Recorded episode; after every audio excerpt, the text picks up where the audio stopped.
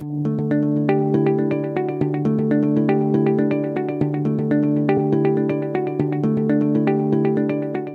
my name's Andy Chamberlain. I'm a writer and creative writing tutor, and you are listening to the Creative Writers Toolbelt, the podcast that gives you practical, accessible advice that you can apply straight away to your own writing. And welcome to the Creative Writers Toolbelt. And for this episode, I'm joined by Jessi Rita Hoffman. Jessi is a book editor and writing coach. She's worked with established authors and with hundreds of beginning authors, helping them to perfect and elevate their novels. Jessi is a former publishing house editor in chief and an option screenwriter, and today we'll be talking about the challenge of writing a really great romance scene. So, Jessi, welcome to the Creative Writers Toolbelt. Hi, Andy. It's nice to be talking with you. So, Jessi, drawing on your experiences as an editor, what do you find are the biggest mistakes that authors make when writing a romance scene? It's interesting. It seems to be that men err in one direction, my men clients, and my female author clients err in the opposite direction. With females, it seems typically the biggest problem in love scene writing is it gets too melodramatic. It, it sounds sentimental and maudlin. And I'm going to explain why that happens in a minute, what it is that people write in a love scene that wrecks it that way. And at the other extreme, we could call it chauvinism. I like to call it slutification. It's something that I see in manuscripts that come in from men authors a lot, beginning men authors. And that is what I mean by slutification is that in a love scene, they tend to make the woman a slut. Mm. I just finished critiquing a manuscript. It was a male author, and he had written this wonderful female character who was very inhibited. She was experiencing post-traumatic stress disorder, and you know she'd be walking through a park on the Fourth of July, and she'd hear somebody explode a firework, and she dropped the ground because she was so terrified. I mean, this person who's suffering from real post-traumatic stress disorder. But when he wrote his sex scene with this person. He had her out in the middle of a field with a road nearby, pulling off her shirt, raising her arms and prancing around in front of her boyfriend. And it was completely inconsistent with his character. Yeah. You know, it actually was a very well written scene. And I was telling him, if you were submitting this as a short story to Hustler magazine, probably it would be popular. but you're writing for an audience that is 90% female.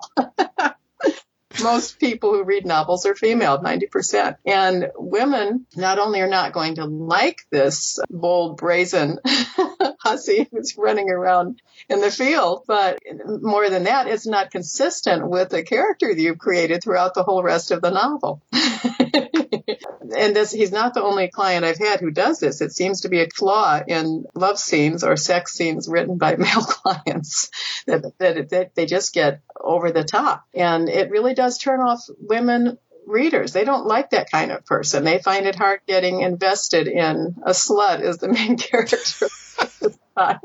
So men have to be careful about that. Now, the other extreme, when I get manuscripts from female clients, often it will go in the other direction. We will have these um, cliche expressions like, she was surprised at the sweetness of his kiss. and I think about you every moment. it's like, what? And it's stuff that we've heard so many times and it's so maudlin that it spoils what can be a really wonderful book. One lady sent me this book. It was one of the best that I had ever been sent to edit. It was beautifully done, beautiful, beautiful story. But there was a love scene about two thirds of the way into it, which was actually one of the high points of the book. And the, the book just completely nosedived in that scene. It was just so maudlin. And this was a, a, female author that she had just gotten completely carried away and had people saying things that they would not say in real life. You know, in real life, in an emotional situation, we don't just go pouring out every feeling that we have. The more profound feelings in life can't really be put into words. And if you think about the best love scenes that you've ever read or seen on in movies or on TV, examine them. Look and read how did the author do that? And you're going to see that it's what the writer holds back, or rather what the character holds back is more powerful than what they actually say. Now, along the same line, let me just say one other thing. I have a theory about why modern readers find Victorian novels so fascinating. You know, they're very popular today. And it relates to what I just said a moment ago about excess in scene writing in a love scene. And that is during the Victorian era, people were very restrained in their romances. They were very proper. They held back a lot more than they actually said. They had all sorts of mores that caused them to do this. And the novels that were written uh, at the time, the love scenes also had this element of restraint in them. And this is what makes them, I think, so fascinating today. And them so good because there's romance when there is restraint. You know, there was this poem written by John Keats. It's called Ode to a Grecian Urn. It's about two lovers about to kiss and they're painted on this urn and they don't quite kiss. The sculptor has created this moment right before the kiss. And in the poem, Keats is saying how they'll never have their bliss because they never, their lips never actually touch. But that moment of romance, that moment of bliss is recorded for all eternity, for as well as long as that urn is in existence. and that's the essence of romance. It's the gap in between the desire and the fulfillment. And that's what we want to write when we're writing a love scene is to write that gap, create that desire rather than going in excess. You know what I'm saying? Yes, I do. And I just want to explore that a little bit further with you, if I may. When you're talking about excess, are you talking there about an excess of description or an excess of dialogue? I'm talking about excess both in dialogue and in description. Uh, as I said a moment ago, life's deepest feelings can never fully be put into words. We know this from our own life experience. And less is more, I think, applies to love scene writing, perhaps more than anywhere else in any other kind of writing. You want to apply restraint in what you let your lovers say to each other and don't try to oversell it. But also, writers tend to overstate the description to go to excess in their description in love scenes.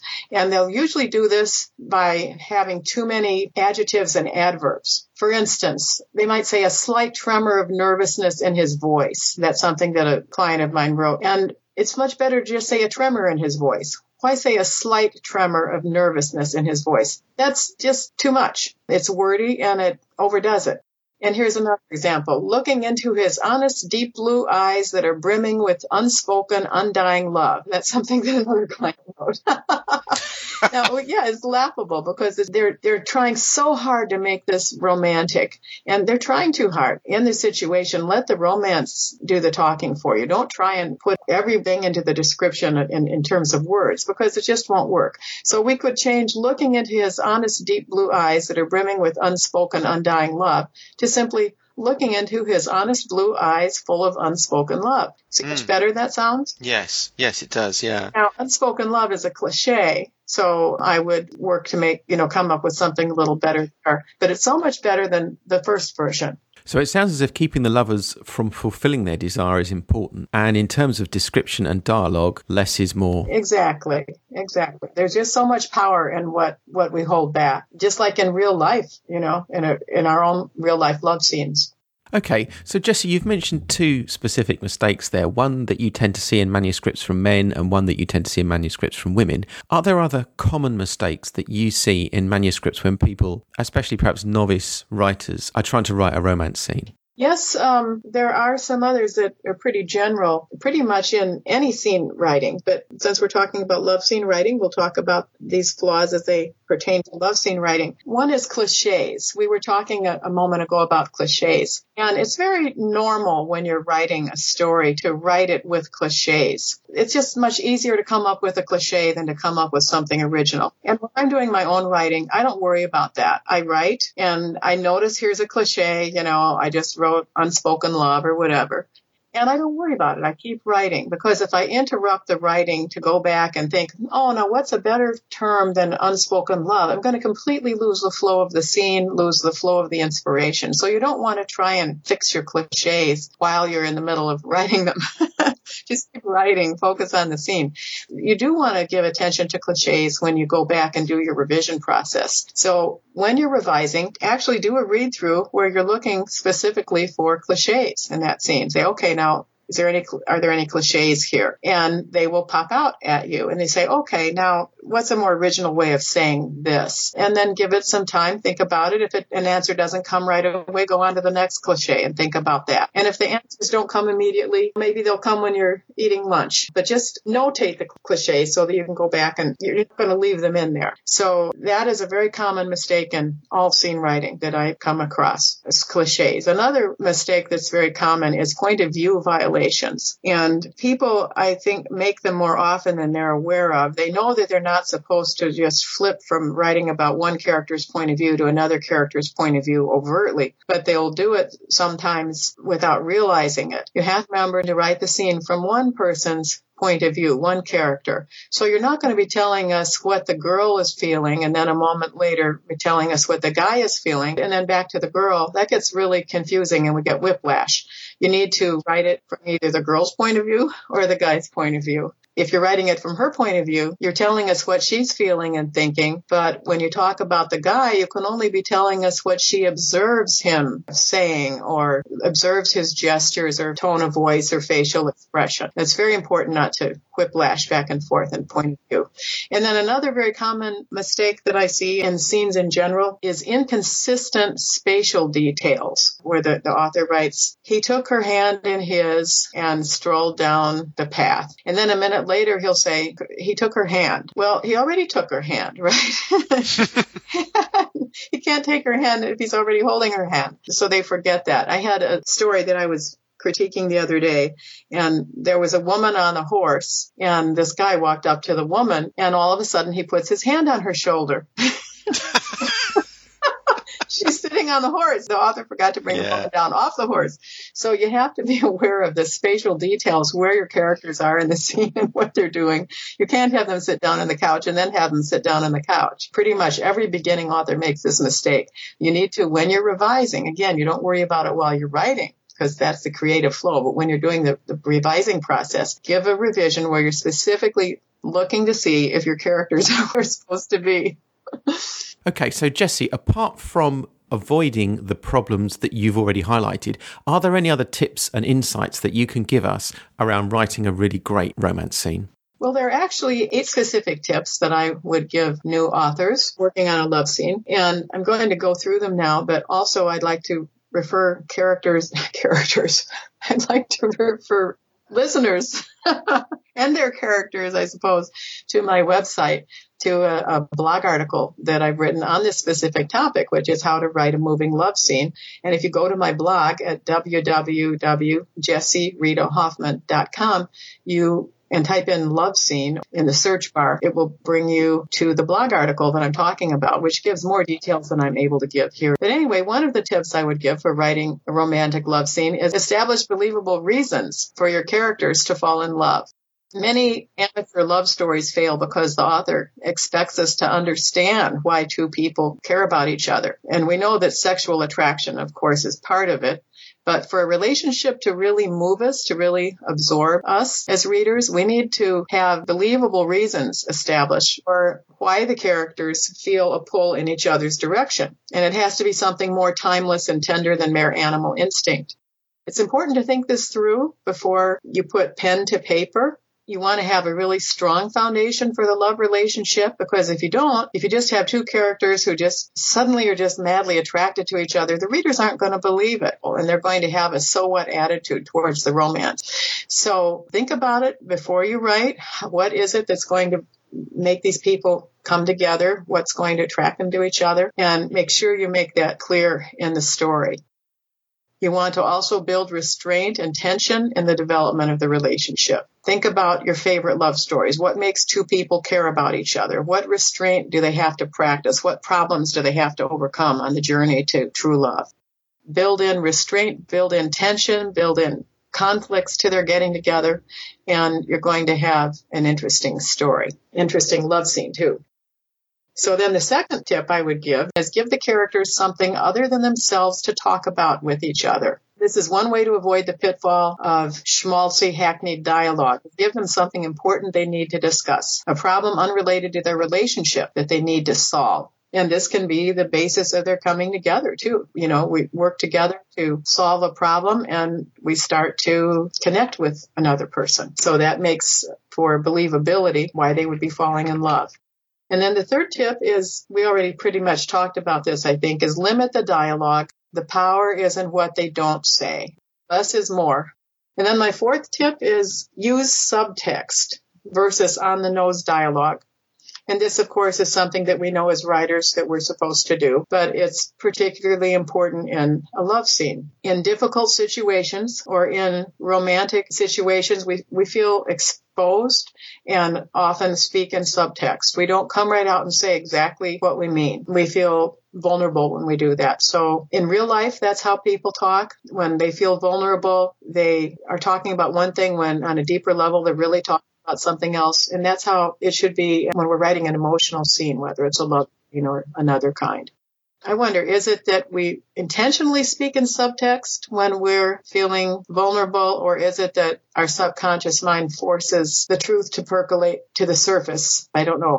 Well, it's interesting that you should say that. The editor and writing coach, Sol Stein, talks about oblique dialogue, and I think by that he means dialogue which is not absolutely direct. And he encourages his students to write oblique dialogue. So a dialogue which just hints at things and infers things rather than saying them outright. Yes. And I think his point is as well that in fact this is how people do speak in real life. They speak in terms which just imply and hint at things, and we should copy that. Yes. Oblique dialogue. I like that. It's a good term for it. Mm. Okay. So then um, my next tip is don't overstate the description. We already talked about that and how if you use too many adjectives and adverbs, it weakens what you're describing. Only use adjectives and adverbs when you really have to have them.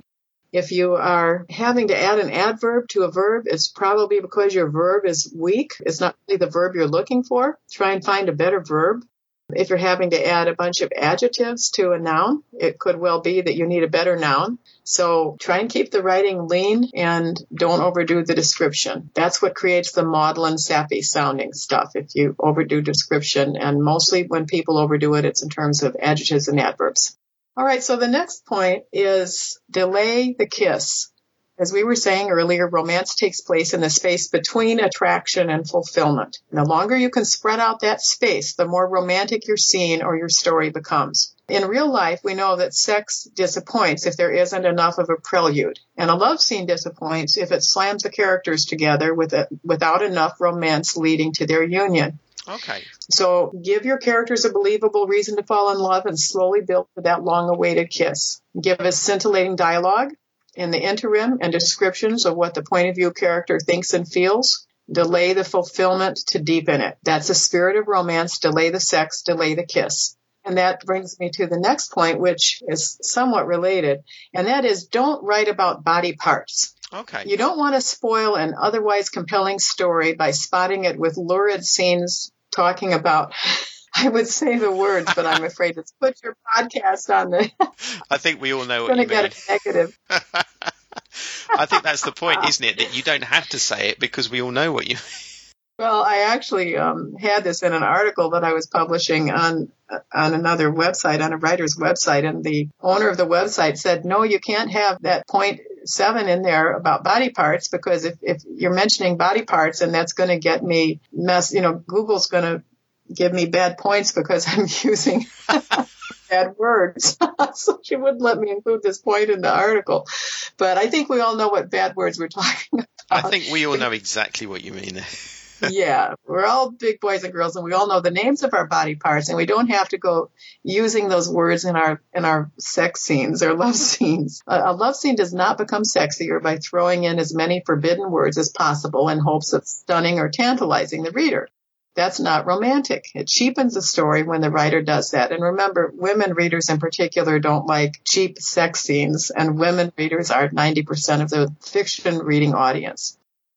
So if you're if you're going to write a sex scene, at least make sure that you and I would argue that the best romances don't even have sex scenes. But if you're going to do that, at least allow some mystery. Don't talk about what all each and every body part is doing.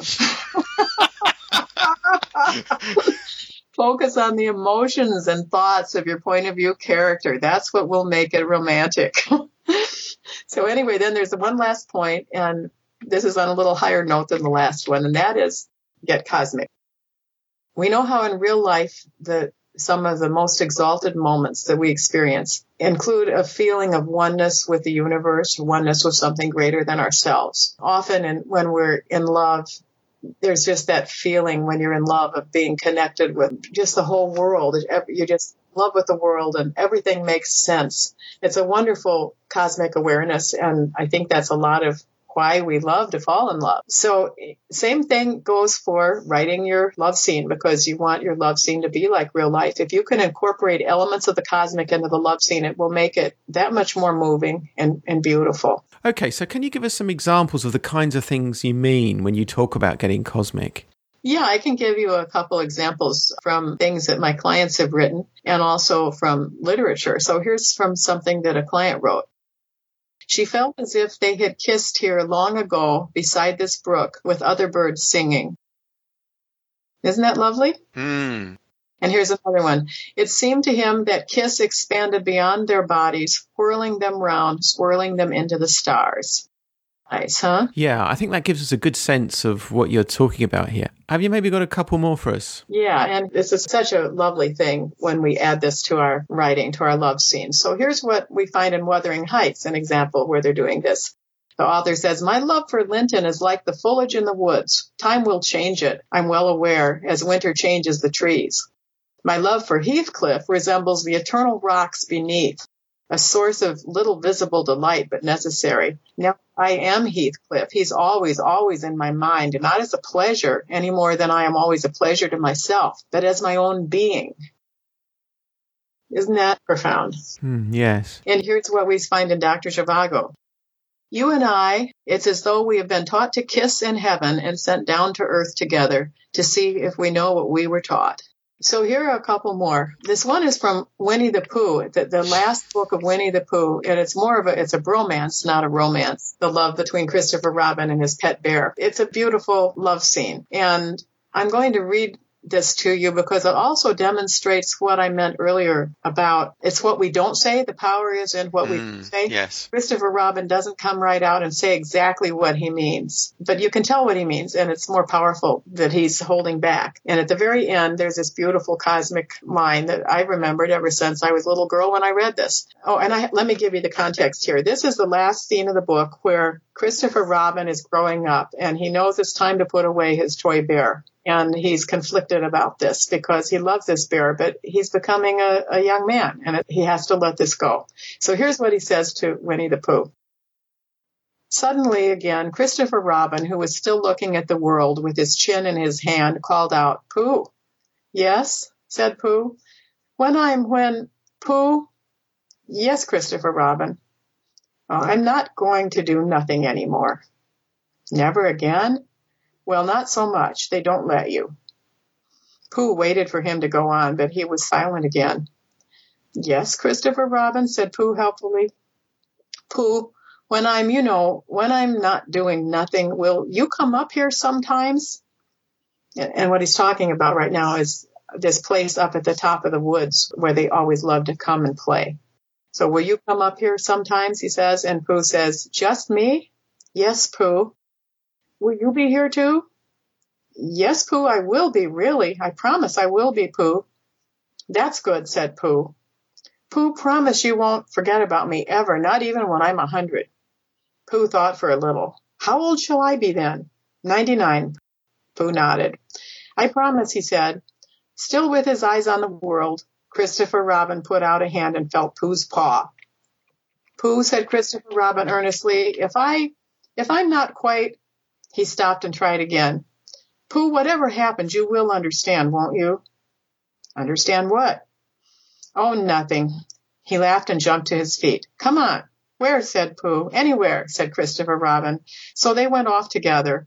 But wherever they go, and whatever happens to them on the way, in that enchanted place on the top of the forest, a little boy and his bear will always be playing. That just gets me, that last line. Isn't that beautiful? Yeah. Yeah, it is beautiful and it's really authentic as well, isn't It's it? It's like the eternity of love, the eternity of love. Even if we're not able to stay in that love, and doesn't it make you think about relationships you've had where you have fallen out with that person, but in that enchanted place on the top of the forest, the little boy and the bear will always be playing. and there's something eternal about love that even if we're not as people able to stay in love there's something about that love that is that goes on and lasts beyond whether or not we're even able to be true to it or be able to live in it. You know people's personalities and values change and you know you'll often see this like with a couple that's gotten divorced and then one of them dies and when the funeral happens what happens with the living partner and the love that was always there, but that could never be lived in the world. I remember when my, my father died, that he'd been divorced from my mother for a long time. And it was the most moving, sorrowful thing to see her response when he died and the beauty of the love that had always been there. Anyway, I think that's what that, Yeah. that line Yeah. from Winnie the Pooh is talking about, an eternity of love. And that's, that's what you want to, if you can, put that into your love scene. And then I got one more if I can read it. Um, I'm not just reading these as examples, but because I think they're really inspiring, you know, to, to us as readers and as writers. And we can write about this kind of love. It is, it makes our story so powerful. So this is from a poem. This is a poem by William Butler Yeats, who had this relationship with this woman in his life who he absolutely adored who just never it was like unrequited love. She just really didn't respond. She was an actress and she had all these men after her and it was just a very sad situation but he loved her all his life. And here's a poem that he wrote about this. When you are old and gray and full of sleep and nodding by the fire take down this book and slowly read and dream of the soft look your eyes had once and of their shadows deep. How many loved your moments of glad grace and loved your beauty with love false or true. But one man loved the pilgrim soul in you and all the sorrows of your changing face. And bending down beside the glowing bars, murmur a little sadly how love fled and paced upon the mountains overhead and hid his face amid a crowd of stars. Well, that was a poem, not a love scene, but I think it demonstrates something, you know, the kind thing that, that I think we need. If we can write exalted love like that, it just takes people's breath away. Yes, it really does, doesn't it? Well, Jessi, thank you so much for sharing with us in this episode your thoughts and expertise on the subject of writing the love scene. Now, at the beginning of the conversation, we mentioned that Jessi is a book editor and writing coach. If you'd like to find out more, just go to Jessi's website. That's www.jessiritahoffman.com, and I'll spell that for you. It's J E S S I R I T A H O F F M A N dot com. And there you can find resources for writers and also a contact page. So that's all for this episode. I hope this has been helpful to you. Thank you again for listening. Goodbye.